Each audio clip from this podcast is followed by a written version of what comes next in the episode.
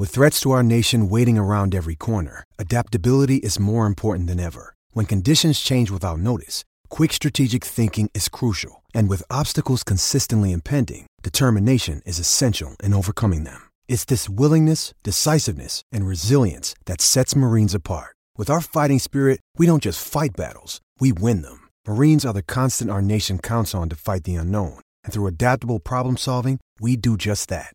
Learn more at marines.com. What is up? What is good? How you living? How you feeling? How you doing? The divisional round is done.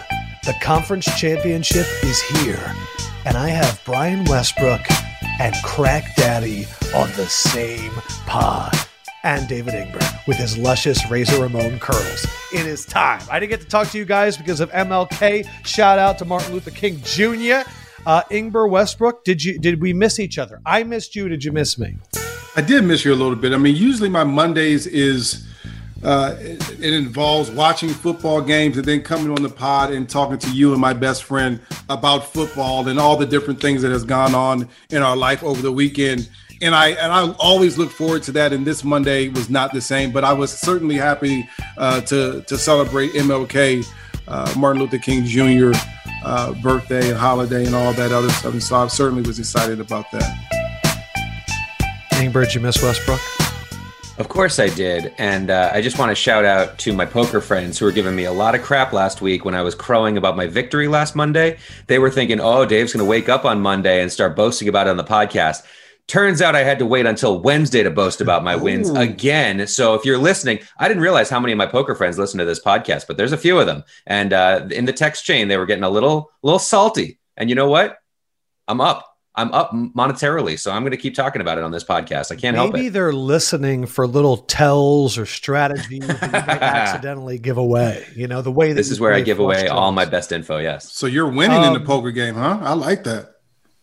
I am. I'm having a great month. Great, great 2021 so See, far. That's what I'm talking about, man. We're winning. See, that's what happens. You do the push-ups in 2020, you get the gains in 2021. That's how that works. Uh, Westbrook, uh, Four games happened over the weekend, so we're going to do a quick recap. We're going to talk about some of the other storylines that are going on that are non-playoff related. Then we're going to take a look at the conference championship games. Um, of the four games, Lamar gets hurt. Josh Allen advances on. Uh, the defense, though, with Leslie Frazier really contained mm-hmm. Baltimore's offense. Uh, Jared Goff's thumb in the cold, an issue. Aaron Rodgers, the MVP, looking really like this is the last NFC championship game he's been to since last year, but he hasn't been in the Super Bowl since 2011, and he's giving me those vibes again. Mm-hmm. Uh, we had the Chiefs with a big time scare with Patrick Mahomes and that concussion. Uh, Chad Henne pulls out some incredible. I'm seeing Westbrook tweeting. Uh, we're going to get to that in a second. And then uh, the other one was Drew Brees. Thank you. Tom Brady looked amazing, uh, looking very young, and what looks to be maybe the final game of Drew Brees' career. But the Bucs defense was great, and it looks like they're getting back Vita Vea. Uh, Westbrook, of the four games, which one did you miss talking about on Monday the most? Ah. Uh you know, probably about Lamar and and that that Ravens offense and and playing against the Bills. I I, I was interested in that game because I, I, thought the excitement and what they built as far as confidence or winning their first playoff game the week before would have carried into this game. And and I was thinking that Lamar would find a way to to be able to throw the ball a little bit better than he did in that in in, in that game. And so it's just tough to watch his development. And, and I thought he developed enough to be able to carry that football team when they needed him to throw the football. But but we're still watching a young man. Again, emphasis on very young quarterback in the NFL, and he has to improve. The good thing is, I think he improved from last year to this year. I think he has to take another jump, and part of that is going to be the offensive system is going to have to improve. His quarterback is, is going certainly going to have to improve, and they're going to have to find another weapon. They need big receivers in Baltimore, and right now they don't have those type of receivers to make Lamar a better quarterback at this point. We saw the the um, um, excuse me, the Ravens defense find a way to contain Derrick Henry. Mm-hmm. The next week, Buffalo found a way to contain Lamar Jackson. I thought the thing that I took away from that game was just how fast and smart the Bills defense yeah. is. Uh, their linebackers, uh, Tremaine Edmunds, Milano's looking healthy, uh, but really it's their safeties to me. Poyer and Micah Hyde are all over the place. Mm-hmm. And they're so multiple that I'm curious. I, I, mentioned on the on the betting pod that no team allowed more receptions to tight ends more than the Buffalo Bills. So Travis Kelce, you would think, is in line to have another big game. But with all those linebackers and all those safeties, I, I do think it's interesting, and I I'm excited that we're going to get a matchup of the clearly the two best teams in the AFC this year. Bills Chiefs is two stud quarterbacks, athletic, can throw the ball a mile. We, we, we joke all the time who can throw further, mm-hmm. Josh Allen or Patrick Mahomes, but also it's the tenacity of the defenders. Chris Jones is special. Yeah. Tyrann Mathieu is special. There are guys on that Bills defense that are special. I, am I'm, I'm very excited. Um, but I, I, think that's what I took was the Bills defense in that game. I'm going to transition to the game that I wanted to talk about, which was the Chiefs. Uh, first and foremost, um, everything that I'm hearing is Patrick Mahomes was very okay soon after uh, the concussion, uh, to the point where I'm told that he he felt like fine, but because of how visible it was of, and how unconscious he was, and the failed concussion test, he couldn't come in.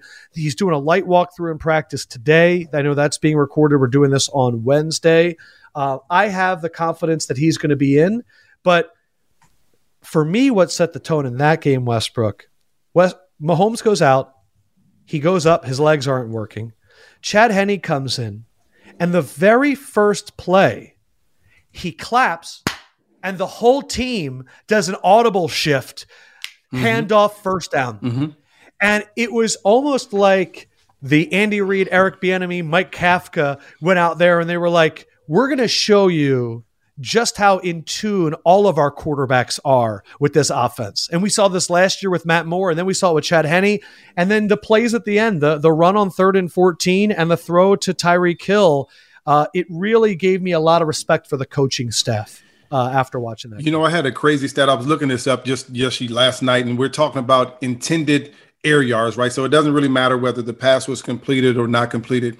Patrick Mahomes in that game, 6.1 yards. Chad Henne, 9.9 yards, right? And so, and you talk about completed. took that shot right in that that last yeah, drive. Yeah, yeah. So completed air yards, Patrick Mahomes, 5 point, uh, this is on completions, 5.5 yards. Henne was 6.0. The, the, the truth is that Andy Reid, Eric Bieniemy, they didn't care who the quarterback was. They saw opportunities versus that defense. Obviously, you look at the fourth and one play there, um, and they said we're going to take advantage. We're going to play to our strengths, and whatever quarterback is in there, whether it's, it's Henne, whether it's Patrick Mahomes, we're going to find holes in that offense.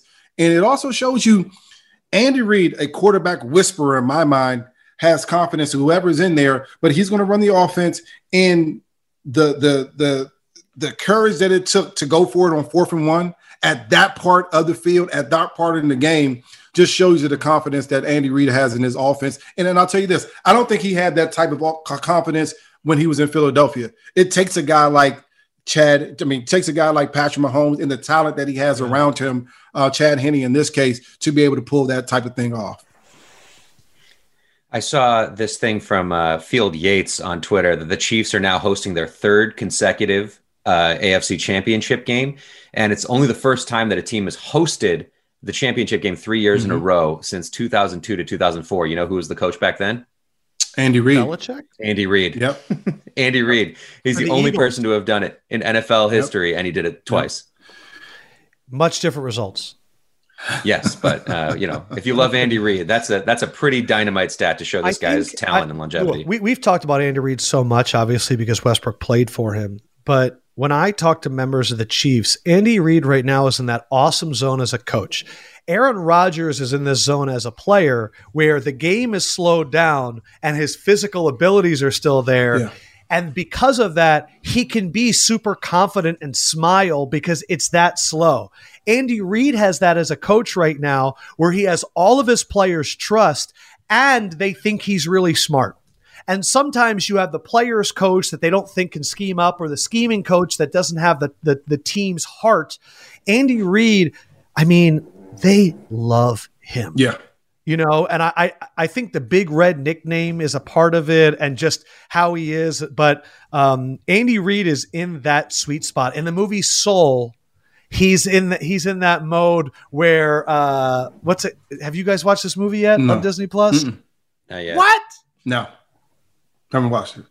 All right, they're in the zone. He's in the zone right now. And what are you He's- doing watching Disney Plus right now? You don't even have any kids. What are you doing watching Disney? You know, a lot of stuff has happened in this country, and I need to pick me up. And when I need to pick me up, I go to Pixar. There you go. And they nailed it. Look, if you if you're not sure about your life's purpose, go watch Soul. Yeah. It'll be there. There was a questionable play for some in the game. Uh, Dirty Dan uh, led with his helmet. And he uh, hit, I believe it was Rashad Higgins, Yeah. uh, as he was diving into the goal line. Ball popped into the end zone, uh, and because of that, ball on the 20 yard line, Chiefs ball, all the momentum for the Browns gone. Uh, before we continue, I would also like to say that uh, Chad Henne was in there since the third quarter, and you still didn't win. And so let's just not say that the Browns would have won, but the rule on itself. David Ingber texted me almost a minute later and said, worst call in sports. This was echoed on Twitter by Rich Eisen. Uh, everybody says the worst rule in sports.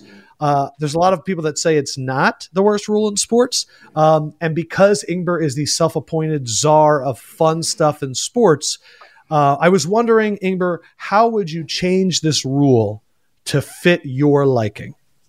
So first of all, just a little little point. I didn't say it was the worst call in sports. It was the correct call. I know that rule. it is. The, it's just a dumb rule. Uh, and to me, what it comes down to is that like if if I'm diving for the pylon and someone knocks the ball out of my hands and it goes sideways out at the half yard line, I get the ball back at the half yard line. But if they hit the ball out of my hands and it goes diagonally and nicks the pylon by one little quarter of an inch, then all of a sudden the other team gets the ball and they get 20 plus yards of field position. That to me just feels totally outsized for something that is like such a minute difference. To me, that if you fumble the ball out of the end zone, and obviously you need to protect against the idea of guys like at the five yard line heaving the ball toward the end zone Exactly. and getting some sort of luck. I understand that you have to protect against that. But in a case where it's so clearly an accidental fumble and someone is just over the pylon as opposed to just over the one yard line, to me, it just feels like too much of a punishment to take away the possession and to give the other team 20 yards of, of field position.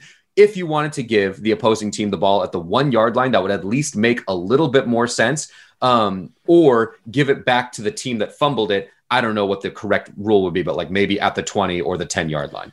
You know, I, Westbrook, how do you respond to this? I, I, I I do like the rule the way that it is, but when you talk about taking the ball away and giving the team 20 yards, I, I can understand the, the the the trouble there. Maybe taking the ball away and giving it to the other team, the opposing team at the one is, is a possibility. But I, I Yeah. truly believe that the offensive player's responsibility is to hold on to the football until you get into the end zone. And the unfortunate part here is that obviously, you know, they they got the ball away and the other team got the ball. But to me, the rule is absolutely fine the way that it is. I wouldn't change it at all. But I can see how people would have problem with it, with kind of getting the double reward as far as getting the ball and the 20 yards. I, I can understand that. The ball probably should be at the one yard line for the opposing team. I'll say uh, my my main issue with uh, Ingber's sentiment uh, and Rich Eisen sentiment, all these people that said it's awful, is you either the end zone is either a a different part of the field Sacred place. or it's a part of the field. It's a sacred place, and if you punt out of the if you punt into the end zone, you get it on the 20 Mhm. If you kick off out of the end zone, you get into the twenty. If I intercept you in the end zone and I kneel it, I get it at the twenty or twenty five. Yeah. I know we've changed because they're trying to get rid of concussions, but in essence, it's the similar thing. If I sack you in your end zone, or if you get a holding call in your own end zone, that's a safety. Mhm. Now, but if you get sacked on the one, it does. Why do you get two points? So my thing is, I, I know that there's some people that take the argument. Well, Bill Belichick tells his players not to to lead, to to extend it out there because he knows that this can happen. And I know a lot of running backs and wide receivers when they see someone stretch, they actually say that you're being selfish. Uh, But that's not that's not an indication of the rule. That's people adapting to the rule. It's selfish Right. because of the rule. I would also say that what Ingber said is really my biggest fear if you were to get rid of that penalty, that you just get it back. That people would just now, it would be very entertaining, But people would just be stretching out and diving and the quarterback like lean over shit. There's no there's no fear then that that you're gonna oh if it if it fumbles or whatever, like if it gets knocked out.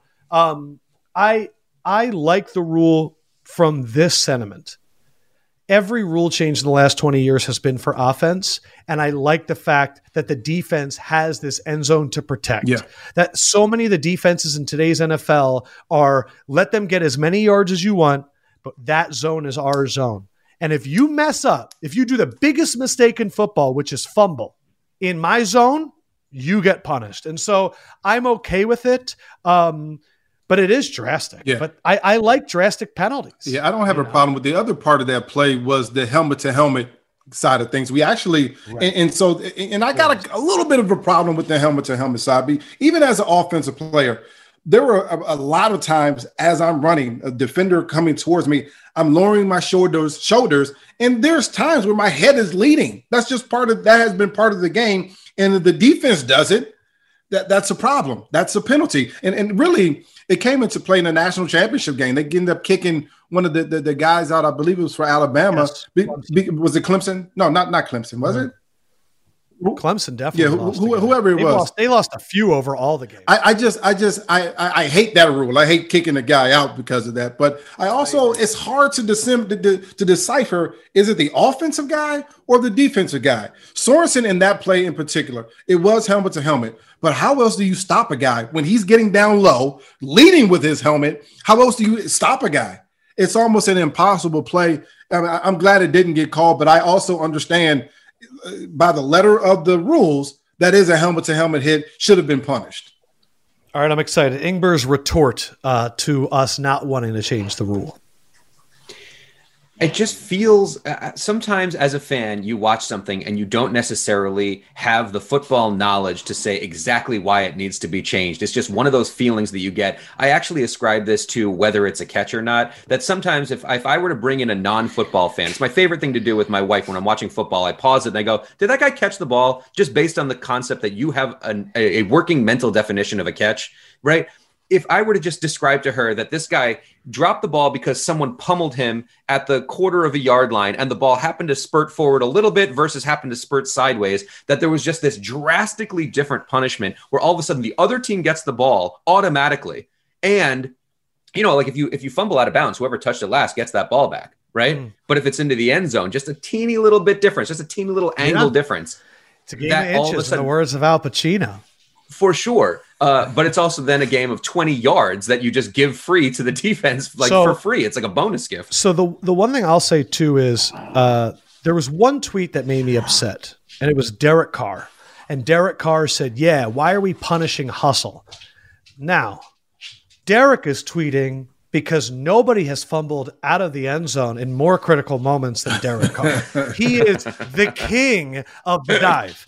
But this is my issue what about the hustle of the defensive player to get over there and make a play? Remember when? Remember when the the Seahawks forced a, a, a fumble? I think it was on Megatron, and then they punched it out of the they punched out of the end mm-hmm, zone, and so mm-hmm. it counted like that. Like to to to play the width of the field in a dive, that's my thing is we're always like, oh, why are we punishing the offensive player? Maybe we're rewarding the defensive player for getting over there somehow and put it and doing a Charles Tillman peanut punch on the ball. Like I just I think so many times we're thinking about fantasy and scoring and offensive, and it's like the one thing a defensive player can do to like impact the score immediately. Well, you are rewarding the defensive player for protecting that sacred area, that 10 yard piece of space on the field. That's that's exactly what you're doing, and that's why you get that that bonus 20 yards in the possession of the ball. So that yeah, it makes sense on that. It's like I thought about okay, well, what if you fumble out of the end zone and then you keep the ball, but you go back to the twenty, and it's like a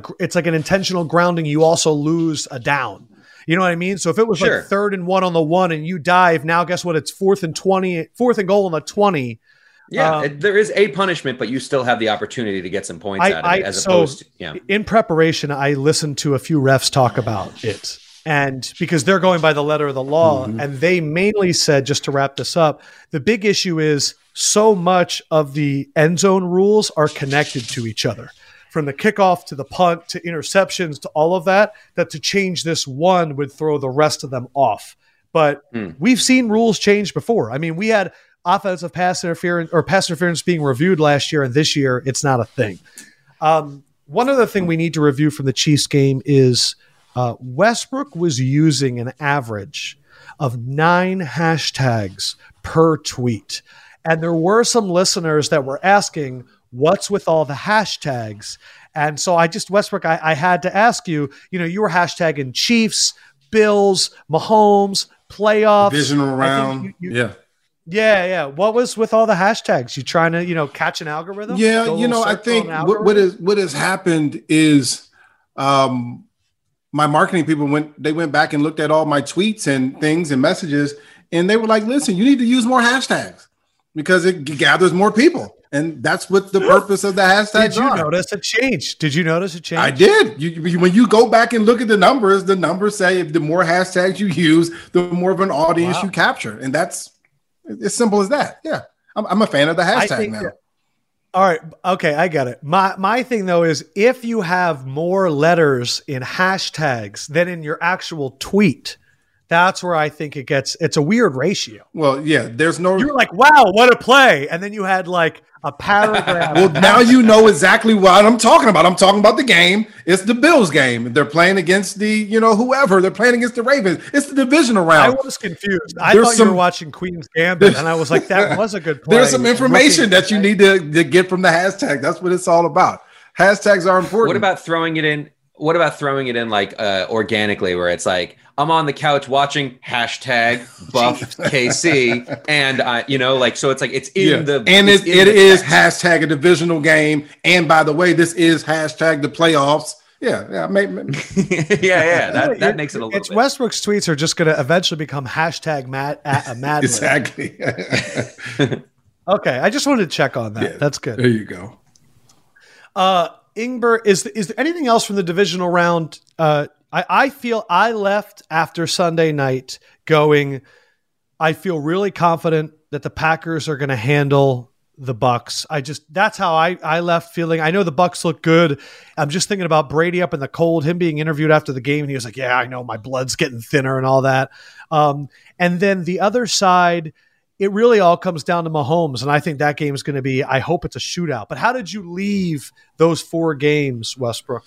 Well, well, first I, I got to give the Bills Mafia a little credit here, man. You know, obviously uh, Lamar went out with the injury, and and they've just they're just great people up there. They donated a bunch of money, over a hundred thousand bucks to his charity. To me, that, that just tells you a little bit who they are as people. I, I I appreciated that. Obviously, I run a I run a foundation and things like that too, and so any type of money that you get in helps. But for them to give money What's to a foundation for Bills Mafia? What's the foundation? I think it's oh my foundation, Brian, the Brian Westbrook Foundation. Yeah, we're, we're helping underprivileged youth. So yeah, we we we're doing that. We've been doing that for years. We got to get you in a Bills game and get hurt.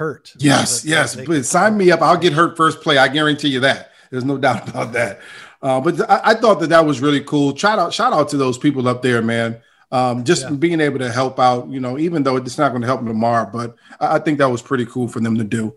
Um, you know, I, it's I, I have to say this for end of a career for Drew Brees, Mm. it was kind of anticlimactic. I thought that he was coming back after being out a few weeks there at towards the end of the season, and he was going to find a way to make this thing right. Thought the defense was good. You got Mike uh, Mike Thomas back, and I, I thought that they had what it took. But what we found out in that game is that his arm's dead. He just doesn't have any zip on the ball. Can't Yeah, throw it past. it- they just sat at 10 yards Yeah. and said, We don't believe that you can throw it past us. And and you got to talk about the defense of the Tampa Bay Bucs. Devin Bush, excuse me, De- De- Devin White. Oh my goodness, he's a he's an animal. I just love the way he plays. That's how you play the linebacker position. Um, just speed from sideline to sideline. He was there making plays in the run game as well as the pass game. It- it's going to be an interesting game. Another LSU linebacker that comes to the NFL and doesn't miss a beat. Yeah, what, what, what, it, what it says to me, I was talking to my buddy about this last night. We really were talking about the Eagles drafting. Listen, all you have to do in your draft to be, you're you're you're probably seventy percent right. Just go to the SEC, go find Yeah. players out of there. Whoever you need, go find the best Yeah. player in that conference. And if you do that, the chances of you being right are, are very very high. I mean, if you really break it down, Chris Jones, Mississippi State SEC, mm-hmm. Tyrann Mathieu LSU. Uh, on this, on who's left? The um, the Packers. Uh, Rashan Gary's Notre Dame, Jaire Alexander's Louisville. But if you re- you're right, if you just draft Alabama, LSU, yeah. an occasional Clemson guy, yep. you're going to be fine. You'll be all right. You'll be all right. Meanwhile, you know we're getting TCU over here. Um, Ingber, I know that you have some conference championship stats to put some stuff in perspective, especially that of Tom Brady. The historical perspective of Tom Brady and how many conference championships he's been to is frankly it doesn't even make sense. Uh, I'm, I'm done saying that no one's going to catch him because it's obvious at this point. Yeah, there are some incredible stats. And really, it's like we all know that Tom Brady has been truly incredible for 21 years, uh, 19 that he really played, but 21 years. This is his 14th conference championship. This is from uh, Night Train Lane on Reddit. He will play in his 14th conference championship game, which places him ahead of 28 other NFL franchises on the all time conference championship wow. appearance list. That, like, just absolutely blew my mind. Another great one on Reddit from uh, Artist D23. Tom Brady led teams are six and one versus league MVPs in playoff games. They have a chance to possibly go seven and one if Aaron Rodgers ends up taking home the MVP this year it's it's really an amazing list when you look back. They beat Kurt Warner in 2001, Steve McNair in 2003, Peyton Manning, Peyton Manning in 03 and 04, LaDainian Tomlinson in 06, Peyton Manning again in 13, Matt Ryan in 2016, and Patrick Mahomes in 2018. Just an amazing way of just checking down the list of all these legendary seasons that these guys had throughout the century. You know what's interesting? 21 years. 14 conference championships. Two out of every three years, he's playing in the game to go to the Super Bowl. And if you really think about it, those 21 years, that includes a rookie season he didn't really play, and 2008 oh, yeah. where he only played in like a quarter and right. a half. So if you're talking about the 19 seasons where he really played, that's 14 conference championship appearances in 19 seasons, and uh, of those, nine, maybe now 10 Super Bowls. Yeah, Ingber had that stat. This is Super Bowl what 54 that we're going into, or 55? Yeah, two years ago when he made Super Bowl 53, that was his ninth appearance, which He's been in nine Super Bowls, and there had been 53 total Super Bowls. The guy's been like in slightly less than 20% of the Super Bowls in existence. Yeah. It's unbelievable. you, you know what I think is, is, is amazing because I was talking about Philip Rivers this morning, and what is he a Hall of Famer? Is he not a Hall of Famer? And the question always comes down to how do you fare as far as your era? Are you one of the best quarterbacks in your era? The numbers, his numbers, I mean, he has high numbers. Passing yards is always going to be up there. But when you when you said that list about Tom Brady, who he beat, Manning, and you know all those other guys, uh, Deshaun, I mean, uh, Patrick Mahomes, everyone that he beat, he beat Hall of Famers. LaDainian. He beat Hall of Famers. That's what it would take. And that's why one of the reasons why I, I don't think Philip Rivers is a Hall of Famer. But, you know, it just goes to show you how Philip good Rivers is. is. the Art Monk of quarterbacks. Yeah, he, he puts up numbers. He's going to have a lot of statistics. Yeah. Um, Philip Rivers will be a guy in five years that we're going to say when he retired, he was top five in passing yeah. yards. He's he has a lot of statistics that in this new era will be passed. Philip Rivers is it's interesting if if we're not including postseason, who had a better career, Philip Rivers or Eli? But I mean, you can't. It's just like Eli had those two runs, which puts him over everybody. But like in terms of statistics and all that, like Philip Rivers is like almost two x Eli. Well, well, Philip Rivers is a top five as far as far as yards and touchdowns. So you, you think of that when you think of him, but in order to get to that higher place, again, we talk about this sacred place, the end zone the Hall of Fame should be a sacred place. It's just not numbers to get in there. It has to be numbers and achievement. And beating those guys in your era is part of that. Being considered the best at some part of time during that that time that you played um, is part of it. And, and and Philip Rivers actually doesn't have any of those things to be able to talk about. I do know this though. Philip Rivers is one of the most loved players in the NFL. No I know that BR, BR Gridiron posted it again. Austin Ekeler, a story that he told me over the summer, where it was playing with Philip Rivers was so funny because no quarterback talked trash like him, and but also never cursed. And there's something about someone insulting you intelligently without using expletives and pointing at your defense and being like, "Hey, you're lined up in the wrong spot. Hike and then throwing it to the spot you're supposed to be at. That's just next level. There's a video, if you've seen it, of Yannick Ngakoue when he was on the Jaguars. Uh, Philip Rivers gets it out and ends up on a long touchdown, and Yannick Ngakoue picks him up and then Philip Rivers right next to him, like a toddler, puts his arms at his sides and goes, touchdown, like right in his ear. And then Yannick Ngakoue is running with him. And he's like, bro, you didn't have to do that. Philip Rivers like, yes, I did. Yes, I did. Like, I've just never seen a quarterback act like him. It was always so much fun. It was always so enjoyable. And you knew at the end of the game, he's going to be down less than a touchdown or a touchdown with the ball, and something crazy is going to happen. Yeah. Drew Brees was the opposite. And so Saints fans and Drew Brees fans don't hate me. He's a first ballot Hall of Famer. He's a top 10 quarterback of all time. What he's been able to do is amazing coming off that shoulder injury, but it ended the way it always ends with Drew Brees, except he didn't score a touchdown. The game ended. Do not clip this because Saints fans will kill me. It ended with the Saints down two possessions, with Drew Brees with the ball, with the defense in prevent, and him picking up yards. Normally, in years past, when all those nine and seven, seven and nine seasons, down 14, gets an extra 80 yards and a touchdown onside kick doesn't happen, Saints lose by one possession. That's how every Drew Brees games ends. Um, let, let me ask you this. Let me ask you this. We talk about the the, the Brees game how much of a difference would Taysom Hill have made in that game? Oh, big. Him and Latavius Murray, I think, were big because I think that the Saints they usually get a lot of push with those backup running backs, and I think it was all Kamara trying to yeah. do everything. Yeah.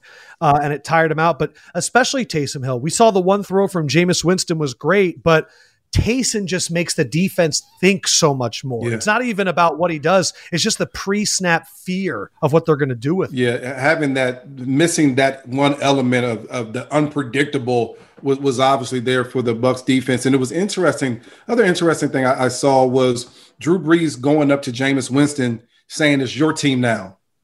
And ah. did, did, you, did you guys see that?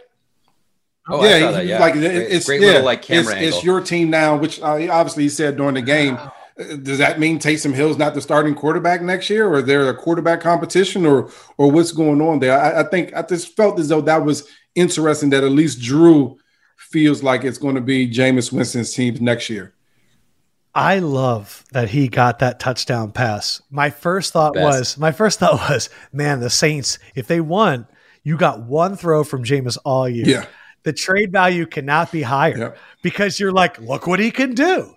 But yep. um, the fact I didn't see that clip, that's amazing because that actually makes me think that Jameis is going to be. I I have a take somewhere from this past summer where I said Jameis is going to lead the Saints for the next decade, and I hope it ends up coming right because um, when you really look at his stats and the fact that he got laser eye surgery, I can't believe we're talking about Jameis Winston this much right now. but um, he's just so anti Drew Brees. He's the antithesis of Drew Brees. Drew Brees is short, underneath, calculated. Everything is done pre snap, protects the ball, all that. Jameis Winston is like, let's throw 40 yards. I don't know where it's going. I can barely see, and who knows. But, but, but that's what the Saints needed in this past game to advance. Yes, which is the crazy part. They needed what Jameis Winston does to advance, and you know, Drew Brees just wasn't able capable wasn't capable of doing that. Uh, Ingber has some questions here uh, that he asked, and I think they're interesting. Uh, first and foremost, let's talk about Deshaun Watson. Um,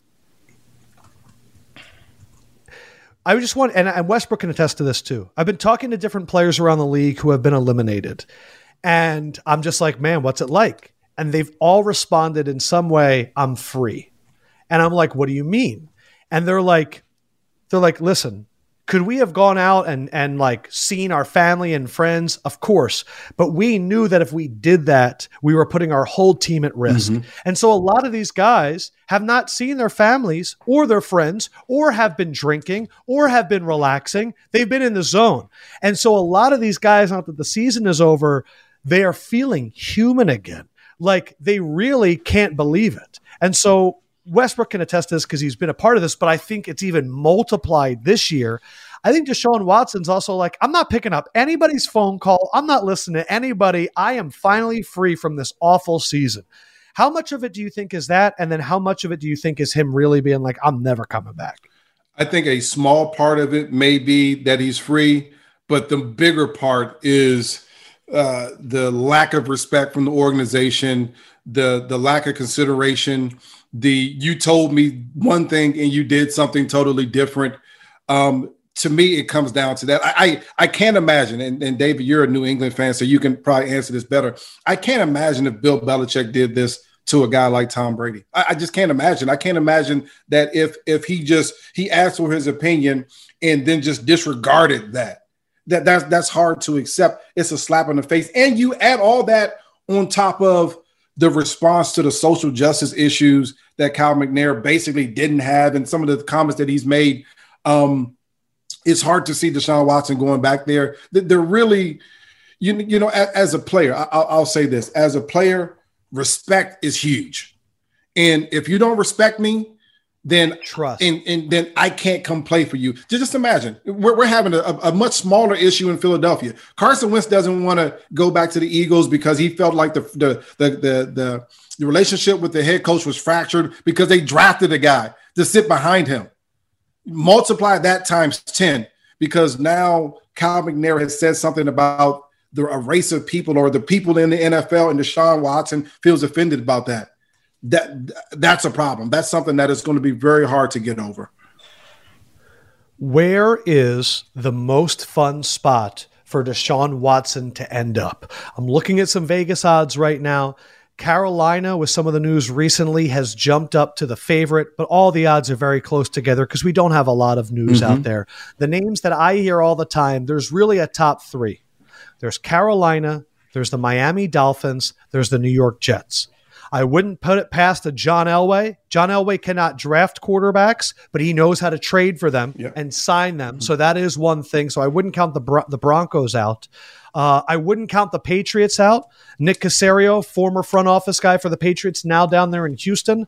Uh, but I feel like the favorites, because of the assets they have, are the Carolina Panthers, the Miami Dolphins, and the New York Jets.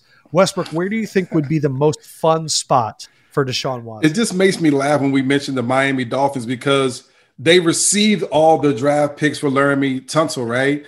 And now they'll be giving them right back to Houston for Deshaun Watson. Those two teams have a lot of history as far as uh, trading. I, I, think that if you're Bill Belichick, you're trying to find a way. Uh, that that to me, that's the most interesting mm-hmm. thing because we it, it's fun when the Patriots are relevant. Uh, to me, it really is, and I think he understood the the the huge deficit that they're in because they don't have the quarterback. And if you get Deshaun Watson, that changes everything. That team now looks like a a, a division winner. It looks like a playoff contender. Uh, I, I, would think that Bill Belichick's trying to figure out what they can do to get Deshaun Watson uh, in the fold up there in New England for me, the way the teams are currently constituted, Carolina would be the most fun mm-hmm. because I love with Rhule there and if Joe Brady stays, what it could be. Because I think even in that last game when they benched Teddy Bridgewater, they were like, man, we love Teddy, but he's just not going to take us he's to the next level. Right. But the weapons they have in the DJ Moores and the Curtis Samuels and the Christian McCaffrey, that's the most fun. Now, the potential of the Jets – is what excites me, but it's not fun right now. Mainly because I look at them and I go, they have Jonathan Ogden for the next 10 years in Mekhi Becton. So now we're going to have Deshaun Watson with a left tackle. Now, if that's what we have, we're off to a good start. They also have a ton of salary cap. Can you imagine if the New York Jets trade for Deshaun Watson and bring in an Allen Robinson? With all the other guys they have there Allen Robinson, Denzel Mims, a few other guys because the Jets have it. They don't have it now. But Deshaun Watson in New York would be really, really special. But I think as they're currently constituted, Carolina would be the most fun as of right now. Eh. How about that? I think I think. In, oh, good answer. Well, okay, no, I, I, think in Carolina, they, they have a bunch of talent. You know, in improv, you're supposed to say yes and. You don't just make an auditory buzzer noise. Eh. But that was yeah. This is an improv comedy eh. show, not. I, I, I think Carolina is yeah. building. And I, I think you add Deshaun Watson, it, it helps that build and it goes over real quick. But we're not saying there's no one in in that watches the game be like ah we need Carolina to be good again. No, we, we need Bill Belichick to be good. We need him to have a quarterback a so that we can have some fun with Bill Belichick. I made a mistake. The most fun place for Deshaun Watson to go is actually the San Francisco 49ers.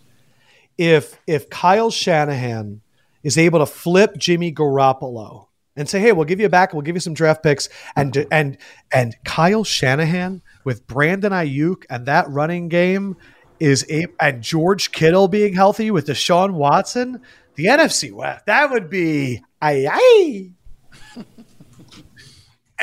is that, is that no? I, I, I, like that. I, I, like I like Kyle Shanahan in that offense when you add uh, a, a competent quarterback like Deshaun Watson. Absolutely.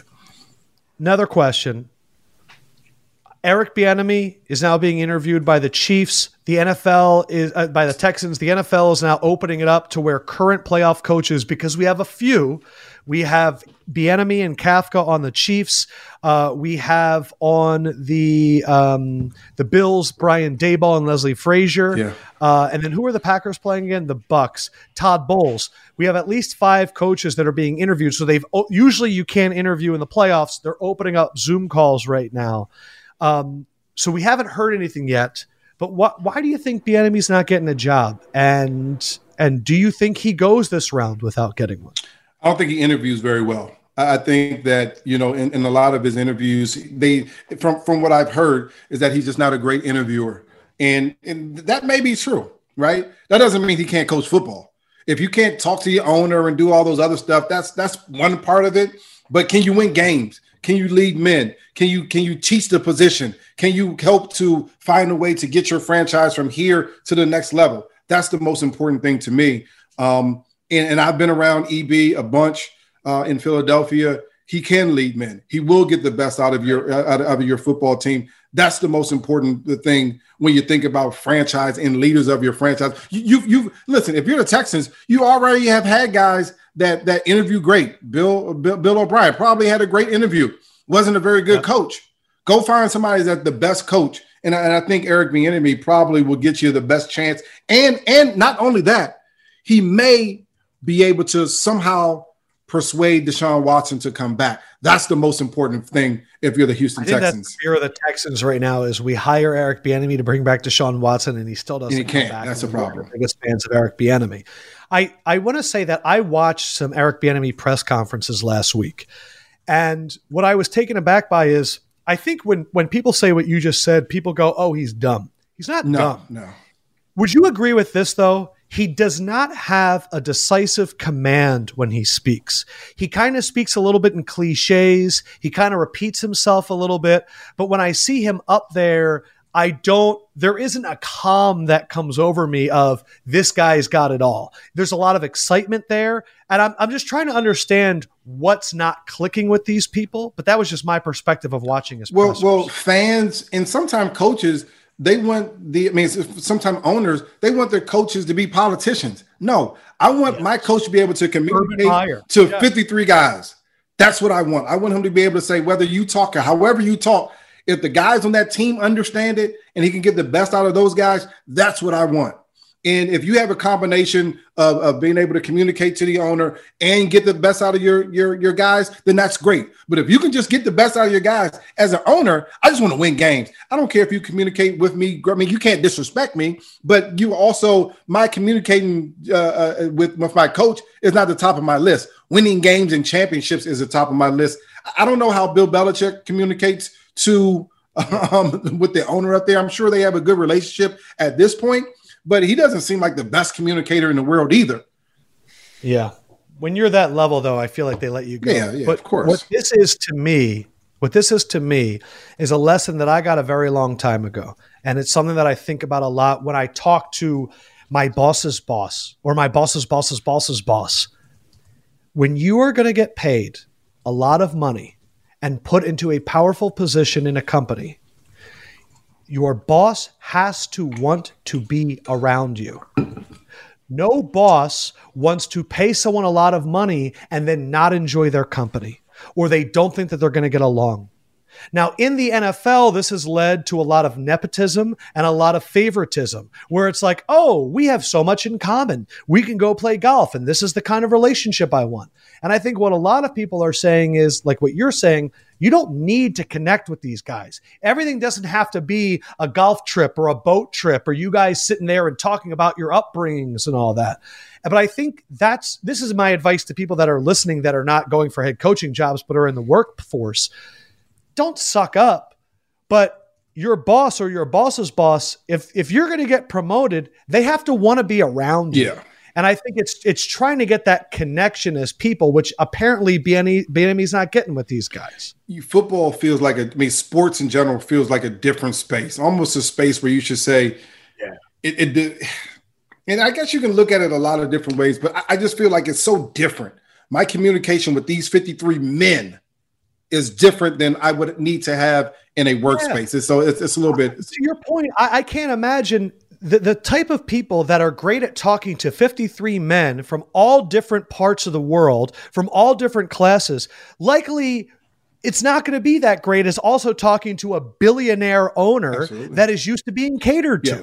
And so it's like the, they're two different conversations. And and I would imagine that some that are great at talking to the billionaire aren't great at talking to 53. You know, I, I like I've always thought Brian Billick would be like that. I've always thought Brian Billick would be an owner's dream, mm-hmm. and then he talked to the team, and it's like, come on, man, that's Ray Lewis's team. Yeah, that's yeah, yeah. The team was led by the vets. Yeah, I mean, I just, I don't know, man. I I think he would be a awesome coach. Um, but but if you don't interview well, again, it, it has led to nepotism. It's led to a lot of different things. But if you're looking for a leader of men, which you absolutely will find at Eric Bieniemy, you're you know you you have to go with that type of coach. And again, here's the other part: what coach can you bring in to try to get Deshaun Watson back? That's the number one thing, if if that's even possible. And and, and I don't know if that's even possible at this point. Well, it's not just the Texans' job that's open. I do not believe that we have recorded a podcast since Doug Pederson got fired. Mm. We recorded our last podcast, and then 20 minutes after we got done recording, Doug Pederson was let go. Yeah. Uh, he it came out today that he's going to sit out this coaching cycle. And that even though Howie and Jeffrey Lurie uh, said he'll likely get a spot soon, it doesn't look like there was a big market yeah, for Doug. That was Pederson. nice for them to say. It was. Westbrook, what was your thoughts on Doug Pederson getting fired and how the process has gone? Well, listen, I, I was one of the guys that didn't think Doug should be fired. I I believe that the COVID situation all off season hurt them, especially when you have so many uh, second string, third string players playing because of, of the injuries. When you have those, when you miss those OTAs and things like that, that that hurts your program. It really, really does. And I know everyone has kind of dealt dealt with it, but it does hurt your program when you don't have that. Um, obviously, the quarterback didn't play very well. I believe Doug deserved another chance. And, and here's a couple of different reasons why. I mean, he went to the playoffs three years. I mean, he won a division two years. He won a Super Bowl within that five year period. And he took this team that was a dumpster fire, was trash when Chip Kelly left and brought him to a Super Bowl a couple years later. To me, that's meaningful. Eh, eh, you know, people in Philadelphia have been really upset about, you know, Doug and maybe he's not the the most, you know, doesn't give the best press conferences. But can you win? Can you coach your team to win? And this year, that wasn't the case. And so, go ahead. I'm just going to say, let's not put this on the people of Philadelphia. Well, no. In my opinion, since we've recorded, there have been a lot of articles that have come out from Jeff McLane, which clearly show that Carson Wentz has been leading the charge to getting Doug Pederson fired. Yeah. In that articles that he's written, Carson Wentz has been going to ownership and saying this isn't working out. He's apparently been killing plays at the line of scrimmage out of spite to Doug Pederson. There have been offensive linemen I guessed it was Jason Peters, but that's just my guess. I have no information on that. That went to ownership and said it was time to move on from Carson. The stories have been that Carson Wentz doesn't take coaching well from this coaching staff because he doesn't respect them and they're too close to his age. So this whole like Philadelphia ran Doug Pederson out of town, which is not what I think you were saying, no. but I've heard some people say. To me, it really seems like Carson Wentz ran Doug Pederson out of town. And I would just like to ask Howie Roseman and Jeffrey Lurie one, have you heard of the sunk cost fallacy? Number two, why are you still listening to Carson Wentz all of the time? And why is your number one staple building around a guy that doesn't care about winning enough to try and just win despite who the coach is and is willing to run to your office like a baby and complain all the time? And that most of the team didn't like. Why are you listening to this guy? End of my rants. Well, I, I think it kind of goes back to the point with the Eric Bieniemy thing a little bit. You know, the coach loved Carson Wentz. If you would have heard some of the things, I mean, seemed like the owner loved Carson Wentz. They loved. He's so smart because they get along with them. Oh, he reminds that's, me of my son. Yes, it. that's it. And you. so that all that was going on, and I think at the end of the day, the owner had to choose: Do I allow this thirty-four million dollars of dead cap space? To go to waste? Or do I try to get rid of the coach who I'm not in love with, who is not seeing eye to eye with our vision, and and try to bring in somebody that can, and then they go interview everybody that's that's that that put in the job application in the NFL. I will say this though about Doug Pederson. If it's true that he brought in the names for his next coaching staff and they were pretty much all the names on staff already, then I understand why he was let go. Well, because well, time out, time out, time out. If you're a head coach you put people on your staff that you feel strong about, right? And right. let's say your offensive coordinator goes, you want to you want to bring those guys up that you have trusted, that you've been around. That's what that's what happens normally. Go look at Andy Reid's coaching tree. Yeah. Everybody yeah. that has worked there has moved their way up, yeah. slow by. But we know that Jeffrey Lurie likes a splash. Well, Jeffrey Lurie, you know, Jeffrey Lurie didn't like the idea that that that Press Taylor was going to be the offensive coordinator. He didn't like that because, Neither did and, and well, here's the reason why Doug wanted Press Taylor to be the offensive coordinator, so that Doug could keep calling the plays. That's why. So nothing would change, and and Jeffrey yeah, wanted things to change. Doug wanted to. I would want to leave too. If I'm Doug, I'm not allowed to call the plays. I can't pick my coordinators. I don't have anything in draft in the, like power in the draft, and the quarterback has more pull than me in the organization. Yeah. I totally understand why he was leaving. Totally get yeah. it. At the same point, when are we going to start looking at the real issue with the Philadelphia Eagles? And I say this with all due respect.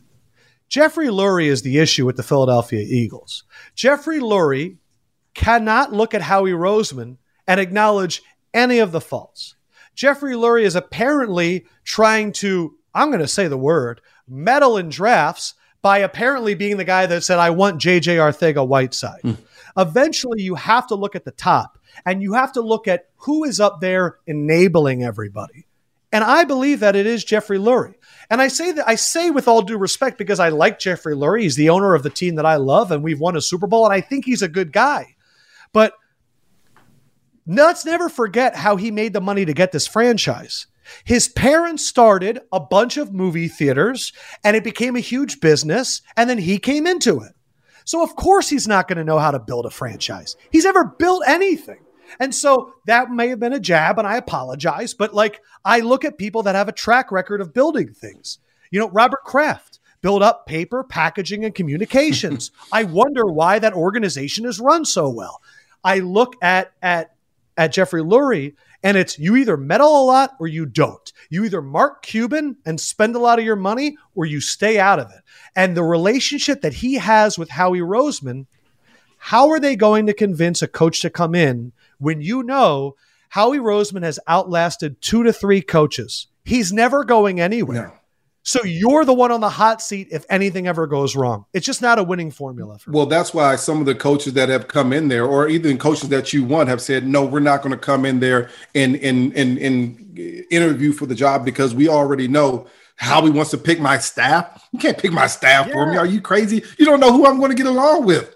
So, like the one thing the coach gets to do yeah. is to look. Like we just said, the coach wants to be around coaches that he respects and wants That's to be around. The GM's never down there. That's right. And and there are times where there's just been reports that Howie Roseman will always save himself. And that's a conflict for if you're a head coach because now if he's saving himself, the one person that's going to get fired, that's me and my staff that's a problem. And so that that's why you have to go get some of these younger, unproven coaches, coaches that guys that haven't coached on this level, because the older coaches are like, no, I'll wait to the next cycle. Mike Kafka, he was not an older coach, but he's saying I'll wait to the next cycle because I don't want to be put in a bad situation and be pigeonholed. Now, Doug Pederson, a Super Bowl winning coach, there was only nine active Super Bowl winning coaches in the NFL before Doug got fired. Now he's out on his butt because of a quarterback that was turned out to be one of the worst quarterbacks in the league this season. I'm going to say this, and I'm probably going to regret it. And but that's the way that I like to do the podcast. I like saying things that I'm going to regret eventually. If this team goes all in and again on Carson, uh, that doesn't make sense. If this team goes all in again on Carson Wentz, and I've heard reports they might move on from Hertz and all that stuff, I might start being a modern NBA fan with the NFL, and I might start rooting for te- for players over teams. I have been a long-standing Eagles fan since birth. It is in my blood. Forty percent of my clothes have Eagles logos on them. It's a lot. I might be just a Jalen Hurts fan and a Justin Jefferson fan and a and a Travis Kelce fan and a Mahomes fan because I'm reaching a point where I, I, I'm this is not a corporation that I'm really enjoying. And if if they're gonna do this with Carson, with all the stories that are coming out, then I, I cannot root for a team that is this blind. And I may have to, if they move on from Jalen Hurts, I might just be a Jalen Hurts fan, Westbrook. And I know this is crazy to say because I bleed midnight green, but I just can't root for stupidity. Yeah. And I can't root I can't root for ego. Yeah, we'll, we'll never lose your fandom. That that's one of the deal breakers in sports. You I'm never redirect. you never lose your fandom. You can't just go from a fan of one team to now you're picking players. That's that's no fair. That's no fun either. But I, I think from the in the principle, you're actually right.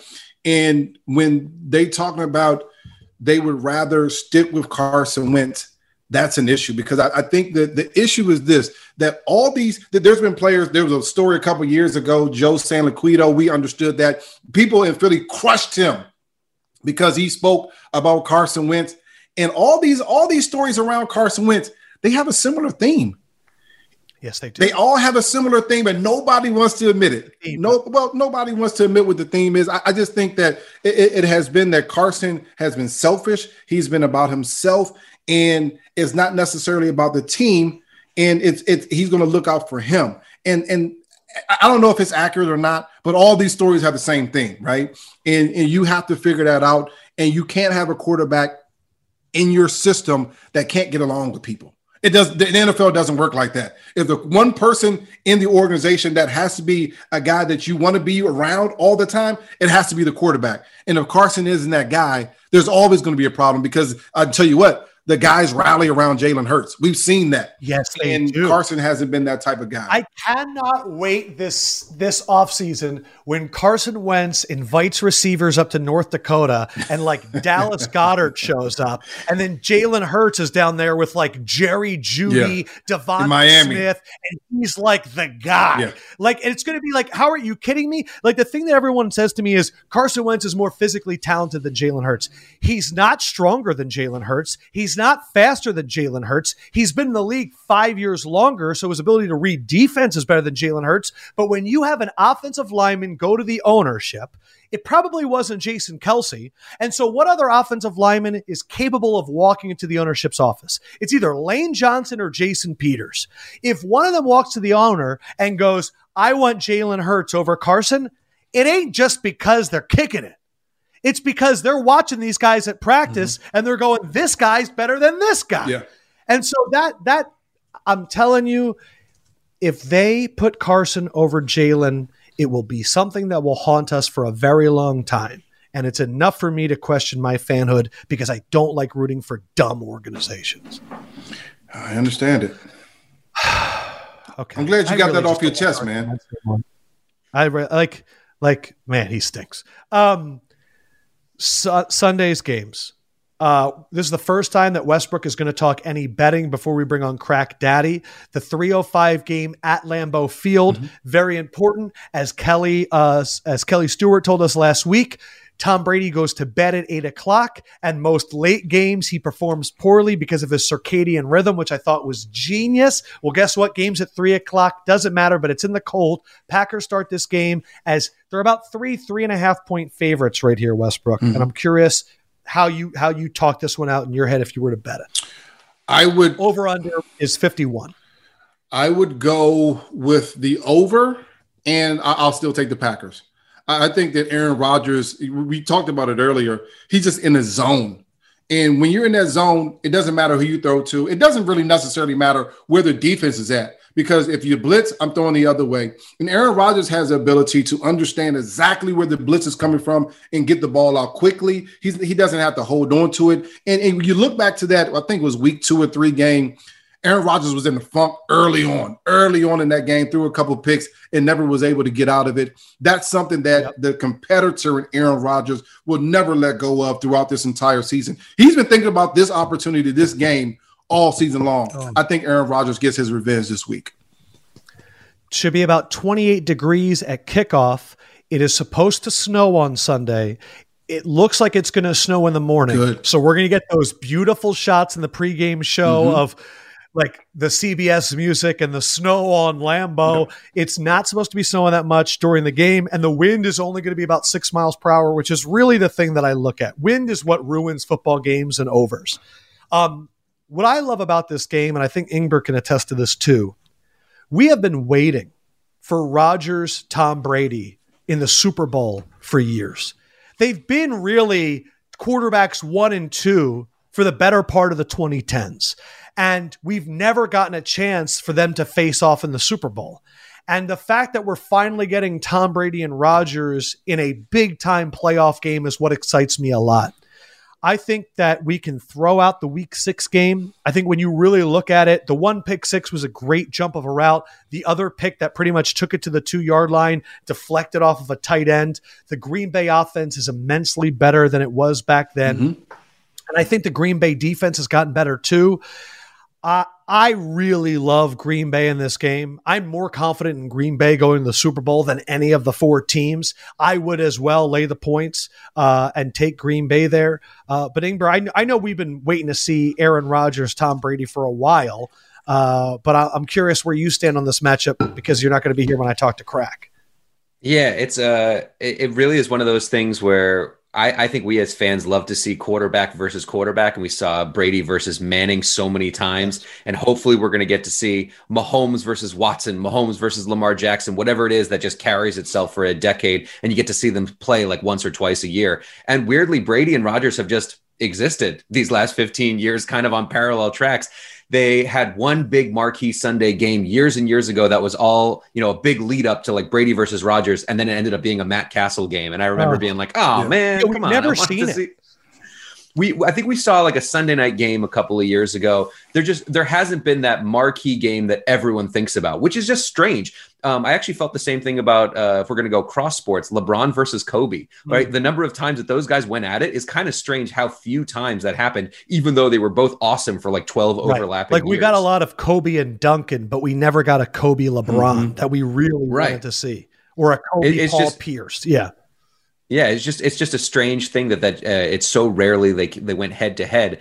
Um, but obviously, I wonder if these guys, if Brady and Rodgers themselves think of it as an exciting thing because they're obviously they're not on the field ever. You know, it's it. Rodgers is thinking it's me versus the the Buccaneers linebackers right now. Really, is, Rodgers is thinking it's me versus Ndamukong Suh. Yeah. That was the other thing I yeah. took away from the Week Six game was the amount of shit talking Suh was doing and the way it really did get into Rodgers' head he when he was in Detroit, that was one of the premier rivalries. Was a defensive tackle and Aaron Rodgers, but um, should be a great game. Anything else on this one, Westbrook? Well, you know, one of the things that I'm loving from the Green Bay offense right now is the way you, you think about it. Over the last couple of weeks of the season, I'm talking about the end of the regular season, they were getting AJ Dillon involved a little bit. You saw him a little bit more, yep. and now. Aaron Jones, AJ Dillon. I mean, they've gotten that running game going just a little bit. So when oh, you talk Williams. about yeah. the balance uh, of all the offenses, I mean, we talking about some of the greats. We talking about Brady, we talking about Mahomes, we're talking about Rodgers, and then Josh Allen's coming along.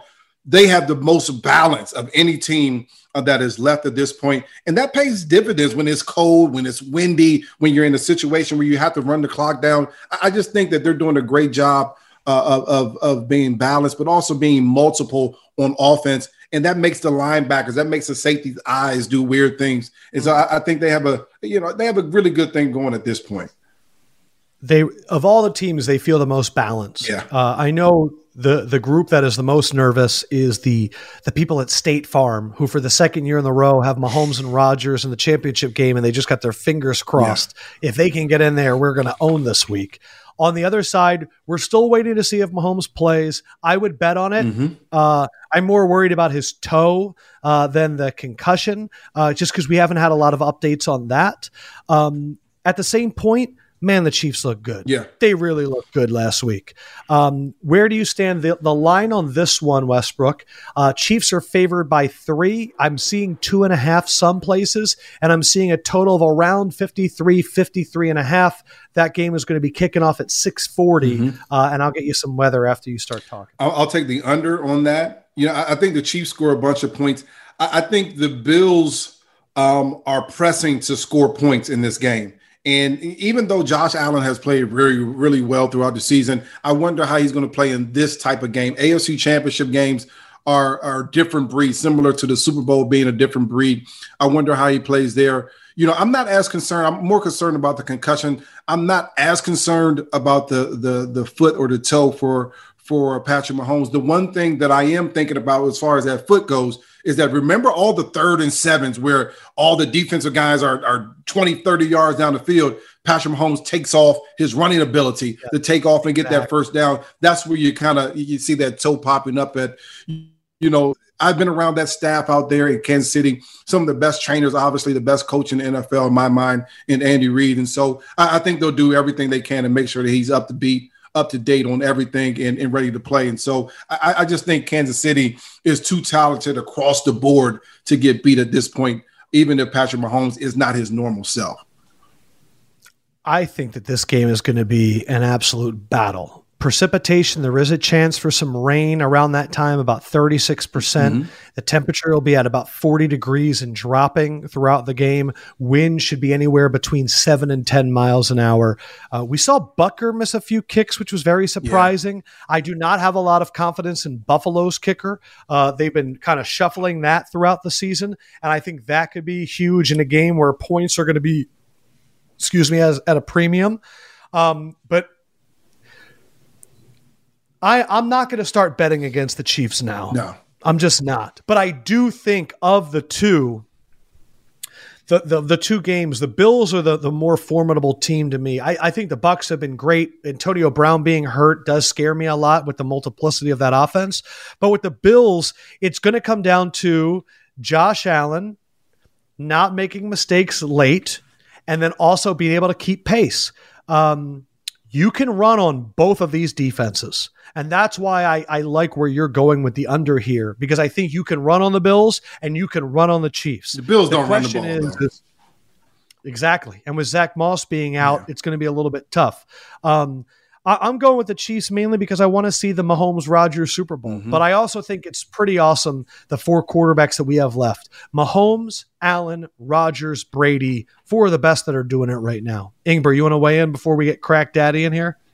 Yeah, this is uh, stats by stats on Twitter. Krack actually just entered the waiting room, so this will be the last thing. But Rodgers, Brady, Josh Allen, and Patrick Mahomes all threw for at least 4,000 yards during the regular wow. season. That is the first time that all four starters in the final four of the NFL have thrown for at least 4,000 yards. And just putting those four together, that's 18,000 plus yards, 1,559 uh, completions on 2,300 attempts, 163 touchdown passes, so about 40 per guy, only 33 interceptions, and a 110 passer rating just unbelievable Final Four. Mm. Uh, so I am picking a Super Bowl of Kansas City, Green Bay. Westbrook, how about you? Same thing. Kansas City, Green Bay. Um, it's it's interesting, and and I think this is why if you're the Houston Texans, you got to fight or do apologize, beg uh, to get Deshaun Watson back. The best two best quarterbacks in the NFL probably are going to be in a Super Bowl, and it happens like that an awful lot you got to find a way to keep that guy. And, and for the other teams that aren't even close, you got to find a way to find that guy. And whoever that guy is that you have currently, get him out of there and move on to the next one. Ingber, your Super Bowl pick. I'm not going to pick the Chiefs. It's too obvious. Instead, I'm going to take Mahomes to have the most passing yards for the playoffs at six to one right mm. now. Okay. Wait, but who are you picking to go to the Super Bowl? Well, clearly the Chiefs are going to win, but it's too easy to just say the Chiefs are going to win. That you don't get any value on that. I'm going to take Mahomes at six to one to have the most no, no, passing we're not, yards we're in not the talking playoffs. betting. I'm just asking who do you think's going to get into the Super Bowl? This is our betting preview, Lefkoe. I'm allowed to make a betting choice. All right. Well, what are the? Um, I think the? Bucs, the Bucs and the Chiefs. Ooh. Tampa Bay being at home for the Super Bowl is a storyline that people aren't talking about. I think people Yeah. have forgotten about it. All right, Westbrook, it was great talking to you, man. Um, I'm not sure what the plans are next week because it's going to be like that weird week where there's no nothing going on. But I'm going to miss your musk. All right, man. I miss you too, brother. Uh, let's let's do the goodbye because I think I'm going to actually come back on with Ingber after crack really quick. So for Brian Westbrook, The Rocket Man. You know, I, I think it's important that we understand this, and this is this is really important. No matter what type of flower that you're planting, it's all about how you water the soil, how you take care of it, how you fertilize things, how do you make um, the situation better. Um, that could go for your relationship. That can go for a lot of different things. Certainly can go for our our brand new president that's getting inaugurated today. Let's make sure that we water uh, the soil. Let's make sure that we fertilize it. Let's make sure that we make the best of uh, out of this situation. Uh, I think you can apply that to everything in your life. Congressman Westbrook, water hashtag water your soil. That's it. Great stuff. Love you, Westbrook. All right, guys. You be safe, man. Take care. See you, bro. right. Hear ye, hear ye. These are the three crack commandments. With Bill Krackomberger. Now the Westbrook's out of here, let's slow it down, pick up that tambourine, and channel our crack. Daddy, Ingber Snap, crack. Daddy, nice. Uh, It's hard to get perfect rhythm with you over Zoom. Um, so I had asked before we started recording, uh, what were the picks that Krack was kind of giving out? Ingber's face lit up. So what did Krack say last week, Ingber? Krack said you you said that you love the Chiefs team total over, and Krack said, you know what, I might like the first half over for you uh, in, instead. And it turns out they got over 17 and a half in the first half, that 19, that extra field goal that they got at the last second. And then they only scored three points in the second half. It was actually that a fantastic Good call. job, Krack. Yeah, thanks. No, that that that is um, going to stick with that theme too. With all high-powered offensive teams that are uh, favorite, uh, especially that one. That you know when you're when you're favorite a, a lot of points or something, whatever it may be, you, you're always uh, looking for these high-powered offenses that you think's going to win to kind of control clock management and slow it down in the second half. So. Um, I totally forgot I gave that to you guys. Thanks, Ingber. I totally forgot. Yeah, so that was a good. Giving out Good so many winners, you're forgetting. Krack, I'm I'm curious. During the season, when there's 16 games going on, uh, you can find things that are forgotten or missed. When there's two games, how do you change your strategy then? Because it's everybody's focused on the same stuff. Wow, I can actually show you my notes on my phone. This was one of the only two things I was going to remember to talk about, and you just without even we have a mind meld, show, and it's just it. time that we, yeah, Jesus. we were connected at birth or something. That's scary. It's so scary. It really is. I actually have, Uh, I actually have exactly a brain transmitter in your fedora that I've put there months ago. Wow. Yeah. There it is. it's there. But um, I'll tell you, this is a scary weekend for people. You want to know why? And and Adam, you might be one of them, and even Dave might be one of them. You're going to bet both games, aren't you? No matter what. I have I haven't bet in weeks. I, I got. I got after that 0 and 6 day I'm done. Okay, good, good. No, but the public out there, there's two games. Normally we have, you know, 13, 14, 15, 16 games in a weekend, like Adam said. This is, you don't have to bet both of these games, guys. I know you want to, but there's so many ways to go at the game instead of betting an NFL side. You know, there, there's proposition bets. There's, there's just kind of have some fun with it. Don't just fire because there's only two games in the NFL and they're the marquee big name teams. I know everyone wants to fire. So uh, I do look at it differently. Uh, but uh, then again, this is a rare week. You're the first person I'm giving this to. I have an NFL side But this you week. never bet I NFL actually sides, do. crack. I I bet one the whole season. A couple weeks ago, I think I gave it out with you guys too. I talked about it. Yep, Uh, Rams, Rams, over Seahawks. uh, over over Seattle, and that was the first one. oh it's- man, well, let me push it build it up a little bit. For just the second time this Yeah. season, Krack Daddy feels confident enough to give out a side, and he's doing it right here on the Betting Lefkoe show. Krack, there's only two games. Which one has caught your eye? Yeah, and I know it's against a lot of you fans that are Brady fans. I apologize. So uh, I do like Green Bay minus the three points. Uh, now you can lay minus three and a half at a couple places plus money, but of course I want to lay the minus three. Minus twenty is about five shops that are dealing that. Um, I, I- think I think Green Bay. Um, boy, I don't want to say the. I'm going to think of the right words. I don't want to insult. Of course. uh, I Tampa feel Bay. the same way. I, I just think it's Yes. Really? Oh wow. I just think going into Green Bay, and I think it's time for the Brady show to come to an end. Um, he tried to get Gronk a touchdown there last week, three different times, thrown him, dropped the ball. That's his guy. Uh, so I, I just think that this week it all comes to an end, and I, I like Green Bay. I'm, I'm I'm betting a decent amount of money on for an NFL side. I'm betting a decent a decent amount of money on the game. I already laid uh, three. There's a sports book in Vegas that actually uh, um, deals three flat or three and a half flat. They never go to three minus money. So they had three yesterday for a little bit, and uh, and then, you know, it may come back now. You understand? Even though it's it's it's uh, it's Green Bay, I think this weekend this line may come back to three minus minus three minus one ten. Everyone loves Brady. Look what happened last week. In a 12 hour period, the Saints went from minus three to minus two and a half. Home team, divisional game. I mean, it's really unbelievable that that game went to, it was two and a half everywhere, minus two and a half minus oh five So people, and I, I, you know, by following Twitter and following my people, I see that everyone was on Tom Mm. Brady. The sports books lost money. Uh, some of the big sports books lost money last week. Everyone bet Tampa. So, uh, not, by the way, it's not only me on, on Green Bay here. It's the wisest of the wise guy syndicate, sports betting syndicate groups.